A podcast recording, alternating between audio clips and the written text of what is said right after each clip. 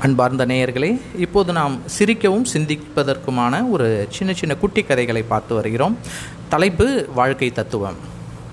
ரொம்ப வயசாகி சாக போகிற நேரத்தில் ஒரு சன்னியாசி தன்னோட சீடர்களுக்கு வாழ்க்கை தத்துவம் ஒன்றை புரிய வைக்க நினைத்தார்.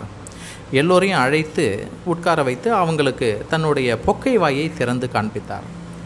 அவ்வளவுதான். வாழ்க்கை தத்துவம் இதுதான்னு சொல்லி போக சொல்லிட்டார். சீடர்களுக்கு ஒன்றுமே புரியவில்லை. ஒரே ஒரு சீடன் மட்டும் வாய்க்குள் அப்படி என்ன வாழ்க்கை தத்துவம் இருந்துட போகுதுன்னு குழம்பினவன் மெதுவாக குருவையே எழுப்பி கேட்டான். அவர் கேட்டார் என் வாய்க்குள்ளே என்ன இருந்தது? நாக்கும் உள்நாக்கும் இருந்தது. பல் இருந்ததா? இல்லை. அதுதான் வாழ்க்கை.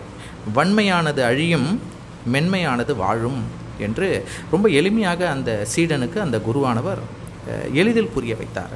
நன்றி நேயர்களே இது போன்ற அடுத்த ஒரு கதையில் உங்களை சந்திக்கிறேன். நன்றி உங்கள் காண்களை சரவணன் அருணாச்சலம். என்னோடு இணைந்திருங்கள் தமிழ் பாட்காஸ்ட் இன் கடலூர்.